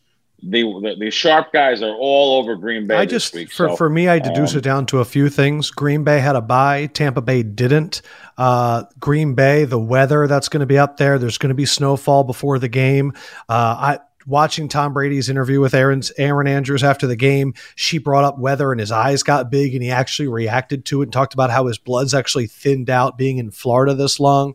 Uh, I just think of the balance of the Packers offense against the Bucs defense and, and how fluky that first game was uh, and how it really went the Bucs way.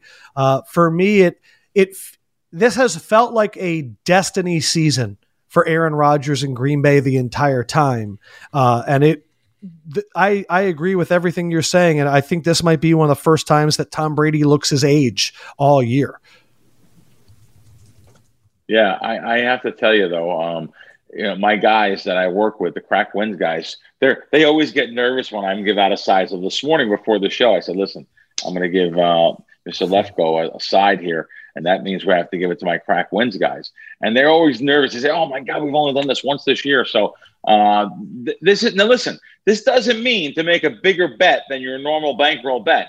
So uh, I have made a, a size bet that I'll bet on a college basketball game. This matter, matter of fact, I did. I did this morning. Is So there is there a size bet. number that if money kept coming in on the Packers and it swelled up, where you would find value at the Bucs? You don't pl- you don't want to middle not, it. Not. I mean, listen.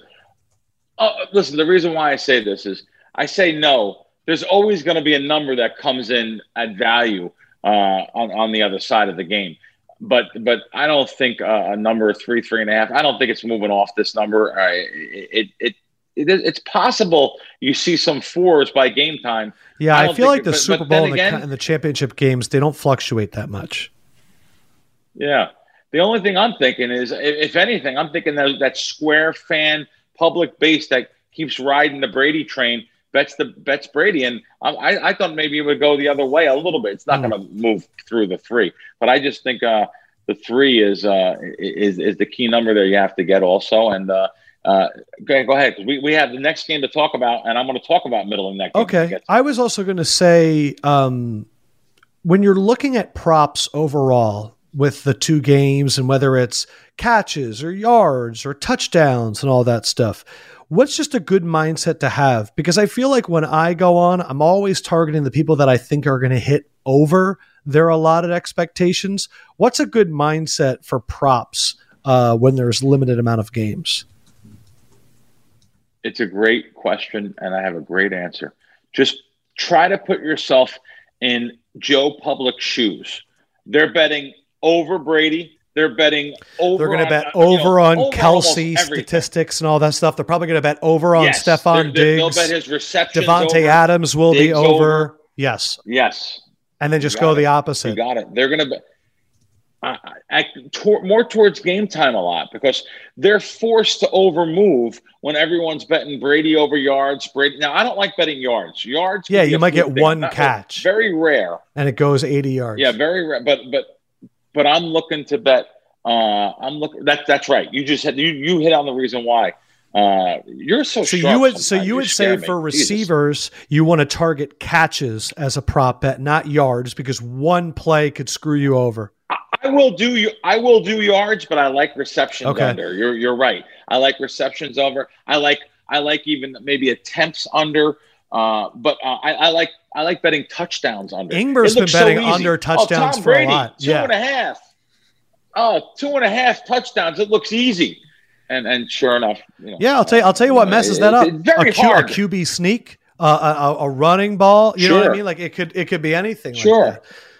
Yeah, look at look at look at Mahomes' first touchdown last week. Uh, look at the first touchdown of the game. Mahomes ran it in, you know, and, and that, that that's like four to one on the no. Will he get a touchdown? But he did. So when they get down within the five yard line, there they'll hand it off or do some kind of a play there. So catches And, uh, for listen, receivers, hard to get touchdowns for touchdowns. quarterbacks. I like this. quarterbacks under under and more towards game time because even though um, even though I'm saying this, trust me, the, the public loves betting over. They're not rooting No. for unders there, so they're forced to overmove the games. The proposition And when you say bets. Good, uh, closer to game time, how close are you talking? maybe an Okay. hour before the kickoff, because that's when they realize that their position, the risk managers and the traders say, "Wow, we got a position here. We need, we, we really need the under here." Um, you know, uh, we're going to have to move this to make this some of the sharp guys, or just some any guys. You don't have to be sharp to take some Yeah. under money here. Uh, even though they like the, they want to be on. Trust me, the sports books they want to be on all underdogs and all unders on across the board. I also almost. think about how in the daily fantasy market, when you're building these rosters, you're looking at the salaries of these guys. And so Davante Adams will be that high, and Kelce will be that high, and Mahomes will be that high. And then you go and you look at a prop bet and you go, 70 yards for Kelce. He's going for 14 grand on, on DFS. Uh, and then I think also you Sure. watch all these pregame shows, and they're the only guys that they show. You know what I mean? Like Davante Adams runs out, then Nate Burleson does like a three minute soliloquy, and then they do an interview with Davante Adams, and so you're getting the star in your face for like an hour in the pregame show. And I would imagine that that leads to people going, "Oh yeah, Davante Adams, I'm going to hit the over on that. He's going to have a huge game." Yeah, no doubt. Spot on. Spot on. Look what the guys look what they show. They show those marquee players and Yeah, they're not showing Robert Tonyan. you know, eh, no, they pump them up, and uh, it- it's it's a very interesting uh, thing that's going on with. it- It's every week though. It's it's but, but especially these these marquee games that are on. Uh, so yeah, so the unders. I like unders on the props. I have to admit. Now, granted, um, last year in the Super Bowl, I bet I bet a couple overs.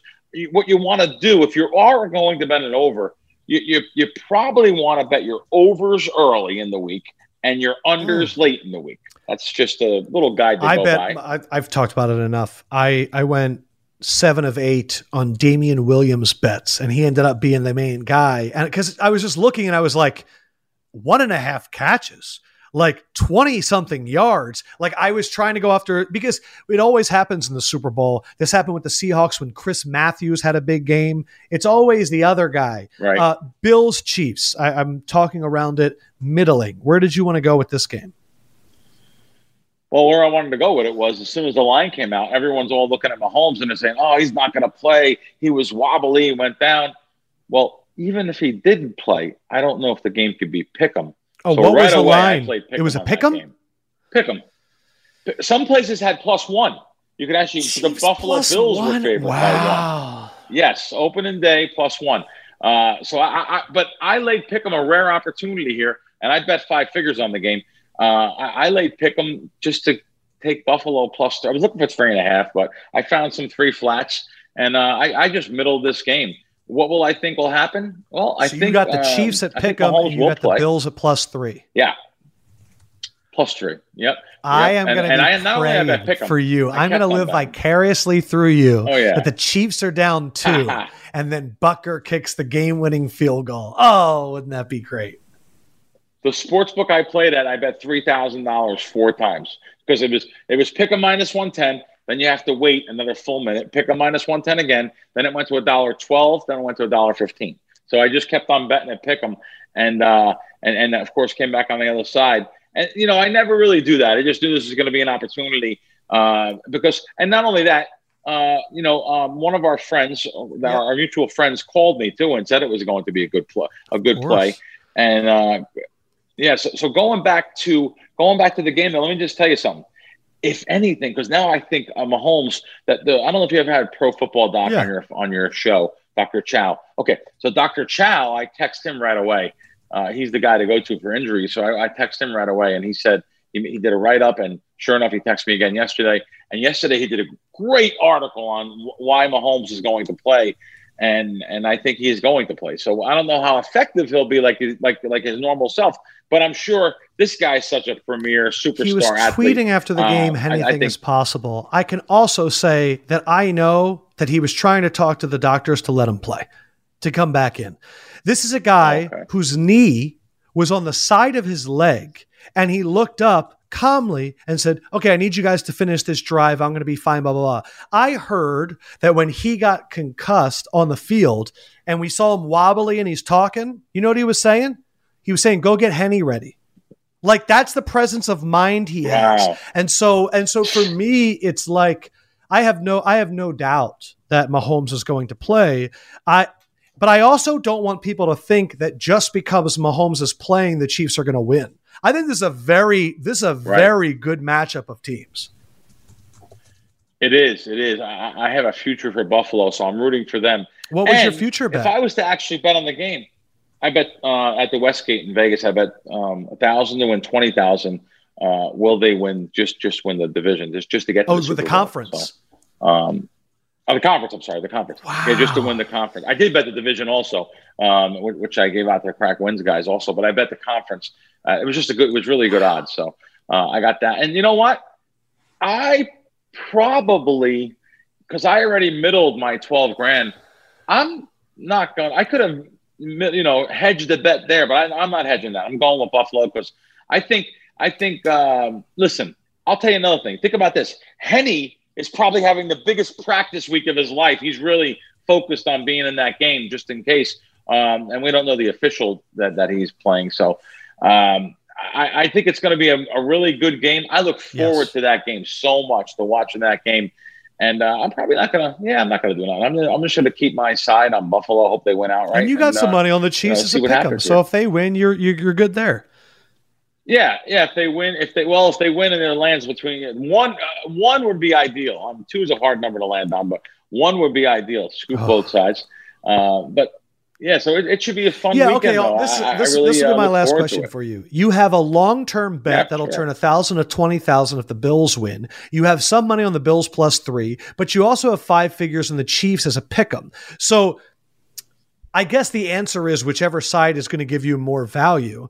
Um, but are you watching the game and you're like, oh, eh, oh, eh. like, are you upset and then happy or happy and then sad? How do you? What is the range of emotions?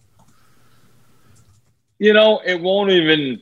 It probably won't even affect me at all because, like last week, uh, I had I had a player to catch the first to, to, to get the first touchdown in the Chiefs game, and and he ran it to the one yard line, and, and from the five to the one, he, had, he was the, like the backup running back. I forget what. I think it was Williams? Damian Williams So- or so Darrel Williams, maybe. Damian was Darrel Williams. Darrel Williams. That's it. Darrel Williams. So I had him to get the first touchdown. Now I never realized until the game was like until until the next play that uh, that Mahomes made the touchdown. I said, "Oh, I forgot I had Williams. He got to the one yard line." Then when my partner said something to me, He's like, "Do you know how much money that cost us?" I was like, no, "I don't, I don't know." Did, did it ninety thousand? I didn't even know. That's how that's how big the 90 odds grand. were on Darrel. I had, listen. I had that fifty to one. I had thirty-five to one and thirty to one. I three different times we bet it. And I didn't even realize. I, I just I knew I bet. I just wasn't thinking about it watching And the then game. how did you react So, after you uh, were that- told that? I don't know, just, uh, said, seems like all year I'm doing. Eh, what are you gonna do? It just seems like all year we're getting screwed out of the, these uh, first per, first player to score. "Do you have So, one of those picked out?" um, eh, oh, don't worry. We had Gronk in, in the second game. And he dropped yes, the that's right. We had Gronk, eighteen to one Gronk on the second game, and that was the only person. All right, we Well, you're due. So text me before the games who you're picking to score first because I'm jumping on it. I absolutely will. I absolutely will. Yeah, we're, we're, really due for that. I'm probably down twenty grand on that Uh, anything Um, anything else before we let you go. Krack Daddy? The Crack Wins app. Download it, subscribe, check it out. Follow him on uh, Twitter, Instagram, everywhere that you have apps. Uh, anything before you go? That's it, man. I just uh, I appreciate you uh, having me on all season. I look forward to it more than anything. And listen, I broke that exclusive again on your site. Uh, I'm sorry, on your podcast. I broke it, and I'm giving out. Uh, I'm, I'm giving out a game here. I'm, I'm actually going to do that. I'm giving out He Green Bay. give out sides a We'll see lot. what happens. When he does, he does No. it on the Lefkoe Show. Bill. Krackomberger, Krack Daddy. You're the man, dude. Thank you as always. Uh, let us do a little bit of housekeeping. Uh, first and foremost, uh, we talked about Stat Hero uh, last week uh, and our gambling stuff. Uh, uh, they're not sponsoring us this week, but I wanted to update everybody on how I did. And wouldn't you know it, I beat Stat Hero. Uh, I got it right here. Uh, first and foremost, congrats on beating everyone. I made $20 with my $10 bet. Uh, if you look, he almost kicked my ass with Tyreek Hill, but in the end, Antonio Brown got Stat Hero two points. Lamar Jackson got him six and a half points. And my plays of Mark Andrews, Stefon Diggs, and Robert the Funyon Tonyan came through for me. And so I, I beat Stat Hero and I can retire off those $10. See you later, Bleacher Report. Goodbye. if you were going to do it again, do you have any sort of now having seen the process? Do you have any like sort of new newfound ideas? For Yeah, I wouldn't time? put a tight end at the MVP spot. That was my question. Why why not Diggs in that spot? I feel like his upside is so much it, higher. it mainly came down to cost. Like how, Andrews was so much lower. It's it's that problem where you, you your first pick you end up going lower to save money for the end, and it's like yeah, if I would have put Diggs there, I would have had I would have destroyed Stat Hero. Right, right. Uh, right. Somebody hit me up on Instagram and was like, you know what you should do is just pick all the same people except change one person. And I was like, ah, it's not a bad idea. Um, so, but that was a lot of fun, and thank you to them. Uh, so you came in to last week. Where were you? Eighteen and zero in your ultimate loser. Uh, so I would assume you- Oh and seventeen. you're zero and seventeen. So I would assume you made it eighteen in a row. Congratulations. No, this was the biggest bummer. If anyone What? follows me on Twitter, I know a lot of the 33 percenters out there, they do. Really one of the most disappointing wins a better can ever have. I put this out there. I've been getting a little too spicy with the underdogs. I was going six to one. I've been trying to keep it like well under Yeah, the 10 been- to one that I was doing all year. cocky. Not cocky. I'm just trying to like trying to trying to ride that wild line, trying to feel that Yeah, rush. yeah. You know, I'm trying to be Aerosmith and live on the edge here. Um, and so what I said was it was a it was a triple under touchdown pass parlay. Which, by the way, Krack talking about You this. just said it. Now he's saying that he wins a lot of money Yeah. off of this. What were your bets? I had Baker under one and a half touchdown passes, Mahomes under two and a half, which how are you going to know that a guy's going to get injured midway through a game, right? Like that game could have been a 30 point blowout if Mahomes was rocking and rolling that whole time. Uh, he looked unstoppable in the first half. And then under Tom Brady, two and a half touchdowns, which I just figured, what are the chances that all three of those guys, like not a single one of them has a, a, good game? I mean, Baker could put up 40 points with that offense any week. Mahomes could get to five touchdown passes before you can blink. And I thought that uh, it was going to be a shootout against New Orleans. So I was shocked that all three guys went under. And yet they were still both very entertaining games. So eighteen and one. oh, one and eight, 17 now. You, you're going to end up finishing like the Patriots in 2007. I'm the reverse Patriots of 2007. Yeah. Thanks for rubbing that yeah, in. no, that's the reason I did it. Um, I know. I know. uh, I'm just looking right now. It is interesting that right after Krack says, I really make a lot of money betting the under some touchdown passes. That that's what you actually hit them all. Um, I don't have any of the props up yet. They'll probably come in later uh, for like touchdown passes and all that stuff. I have a couple if you're interested. Yeah, because I might make them one of my like love lists. Well, I, I loved what Krack was talking about with uh, talking uh, betting on receptions versus Yeah. yards. So for Davante Adams, right? He's obviously the guy that everyone's going to be looking at. His over under for receptions. You want to take a guess? Seven and a half. That's exactly it. Nice call. Shit. I wish I could make money on guessing lines. Seven and a Because half here's is a thing lot. with seven and a half, right? It's a lot. And you and you think about it, Davante Adams, someone like him, he could have a massive impact on the game if he goes six catches for 120 yards, right? Which is totally plausible. okay. That's a good one. Whereas his receiving yards, what would you say that's going to be? Uh, 84 and a half. 87 and a half. That is fantastic work by you. You didn't look no, at this? I, I just told you I don't have them anywhere. Okay, this is great. What about, can you look up Stefon Diggs? Yeah, actually, it's really interesting right now. The only people that you can get props on, as of right now, we're recording on Wednesday, so I'm sure Yeah, things will change Thursday, Friday, Saturday.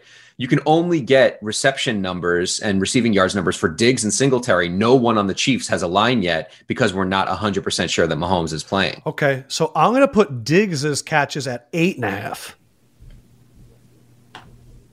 He is at seven and a half, same as uh, I, Davante I Adams. actually feel more comfortable betting Davante Adams under than Diggs because I I've been able to talk to people that know Buffalo's offense really well, and the reason that Diggs is having such a monster year this year is I've been told that Brian Daboll has gone to Josh Allen and said work through the progression, but always just look at Diggs first, and if he's open, give him the ball. And so if you look, Diggs has had about eight or eight catches almost every single week. Like he he is consistently at that number where Davante sometimes has four or five, but for a monster yard output. So if I was going to bet one under between them, it would be Adams over Diggs. Um, okay, and then um, interesting. Diggs' is receiving yards, by the way, is 94 and a half. Wow, that's so high. That's a lot of yards, yeah. Yeah, and, and people are like, oh, he'll go over 100. Okay, that's a really interesting one. Uh, we don't have Kelce's numbers. Do we have touchdown passes yet for any of the quarterbacks not named Mahomes? Yeah, absolutely. Uh, we have Josh Allen, two and a half. Actually, everybody's at two and a half. Brady Rodgers and Josh Allen all at two and a half right now, which feels like the right number. Okay. I think I know which ones I'm going to do. Are you going to share with us or are you going to keep it writing them half? down. I'm writing them down. All right, all right. Davante catches seven and a half. Um, okay. Any other ones that you saw that were interesting? This is a stupid one, but I like it. Ones. Leonard Fournette to score two plus touchdowns at 1,200, plus 1,200. Shit. I mean, the way he's playing playoff Lenny right now. I, I just think like I've seen year after year watching Brady that he gets into these little groove, these little like uh these little security blanket grooves. Like it went to Kevin Faulk for a while, where every time on certain like third and fours, he would go to Kevin Faulk every time. And then for a while, obviously we know it was Julian Edelman. For a while it was Danny Amendola. For a while it was Wes Welker. For a while it was like David Givens. And they're like, if he just loves Leonard Fournette right now and just trusts him, you got the running and the passing, right? Two plus touchdowns at 12 to Yeah. 1. I don't know. I liked it. It's a stupid one, but as I said, All right, I'm ready. My list is going to be apparently all of my bets are going to be in the Packers Bucs game because who knows what's going on with the Chiefs right now. My list, my least liked of the three, is going to be Tom Brady under two and a half passing touchdowns. there it is. My like will be Davante Adams under seven and a half catches. And my love is going to be the Packers minus three. That will, those will be my three bets. Uh, Brady under two and a half touchdowns, Adams under seven and a half catches, Packers minus three. Um, I just I don't of all the quarterbacks that I think could have a bad game, Brady is the one that I'm circling. And I'm not saying bad like he's going to lose it, but I don't think he like Green Bay like Aaron Rodgers could light up that Bucs defense. Uh, Josh Allen, Patrick Mahomes. It, I just the same reason I'm taking the Packers, the same reason I'm betting against Brady. Yeah, for sure. I, by the way, I know Krack was saying that it's difficult to land on two points. I feel like I know how it's going to happen, so I just need to put Please, it out there on the it podcast. so that I- if it happens, you can clip it. it's going to be 28 to 20 and the bills are going to do a drive with about 45 seconds left score a touchdown and not get the two point conversion. They're going to lose 28-26 i just as soon as he said it's impossible to land in two points i had this vision of a 28-20 score and uh, yeah I, I could see that happening. So when i'm correct i'll put this clip out and look And like you will be putting at David Ingber one your loser bet for this Sunday. yeah but it just won't be the same. You know losing that streak really hurt Well, me. listen, we do not stop when the road gets tough. We power through. We need you to finish 19 and 1 just like the Patriots did. Or they finish 18 and 1. i will do my i will do my absolute worst yes they they finished 18 and 1 so i i could get i can one up on them i'll be 1 in 19 That's what we've always been trying to do. Uh, thank you to Brian Westbrook. Great to talk to him. Thank you to Krack Daddy. As always, download the Krack Wins app. Follow both of those guys on social media. Let them know how awesome they are. For David Ingber. I saw that the Saints have closed out now a four year span. This is from ESPN Stats and Info, where they won 49 regular season games. That's the most in a four year span without making the Super Bowl. And I just want to shout out to really great teams that didn't win a championship. Right? There were some really great teams, and just because you didn't get a ring, it doesn't mean you were a failure. You're a great group of team, great group of guys. We're going to remember you as a great era for that team. Uh, the fans, they got excitement every single year. They got to watch playoff football. And uh, we have this obsession with championships. And I get it. Championships are what it's all about. But there's something to be said for a team that was consistently great for a nice long window. And that's why we finish all of that up with Jameis Winston. That's why it's so great. Is oh, they couldn't get it over the top. There's one thing you can do to get you there, Jameis Winston. I agree. It's it's a weird. It it also though goes to, to Drew Brees' career.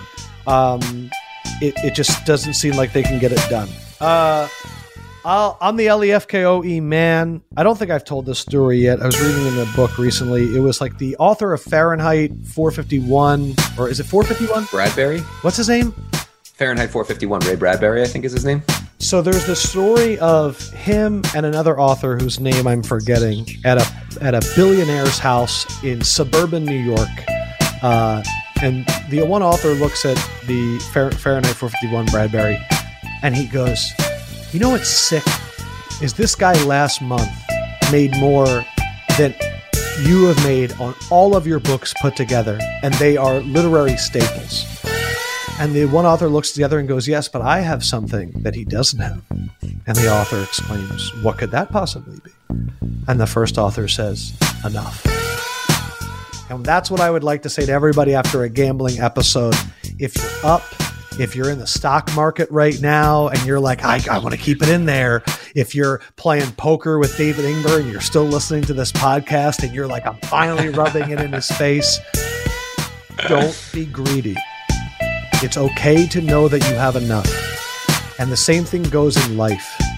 You're going to constantly be moving the goalposts back. Oh, I achieved my dream. Let me go for more. Oh, I got money. Let me get more. Oh, I found a great person to be my partner, but I think I could do better. Learn to be happy with who you are and what you have, and everything else will be the cherry on top. Enough is not a word of quitting, it is a word of satisfaction. And that is how I'm going to end this one.